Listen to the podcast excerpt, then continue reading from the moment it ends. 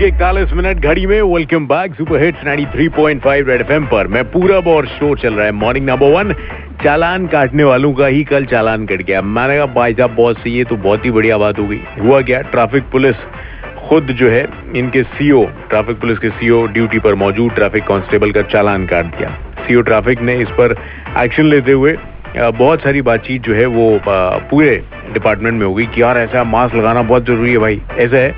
नौस्ता bypass पर traffic constable अपनी duty के दौरान गाड़ियाँ चेक कर रहे थे।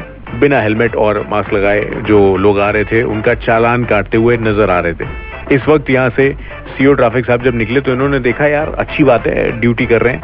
लेकिन बाद में देखा, जो चालान काट रहे हैं, मास्क ना पहनने की वजह से, उन्होंने खुद मास्क नहीं लगाया हुआ है। हैं? तो अब इनका चालान कौन काटेगा?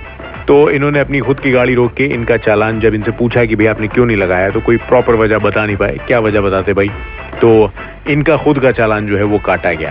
क्या बात है? ऐसे में उन लोगों को बड़ा मज़ा आया होगा ना जिनके चालान ऑलरेडी इन्होंने काट लिए थे। आ भाई मैं क्या करूँ ऐसा कुछ माहौल बन गया होगा। चलो आते हैं लौट के दो आज के जमाने के सुपर हिट गाने सुपर हिट्स 93.5 रेड एफएम पर बर्रा बाईपास पे मोर बनाए गए।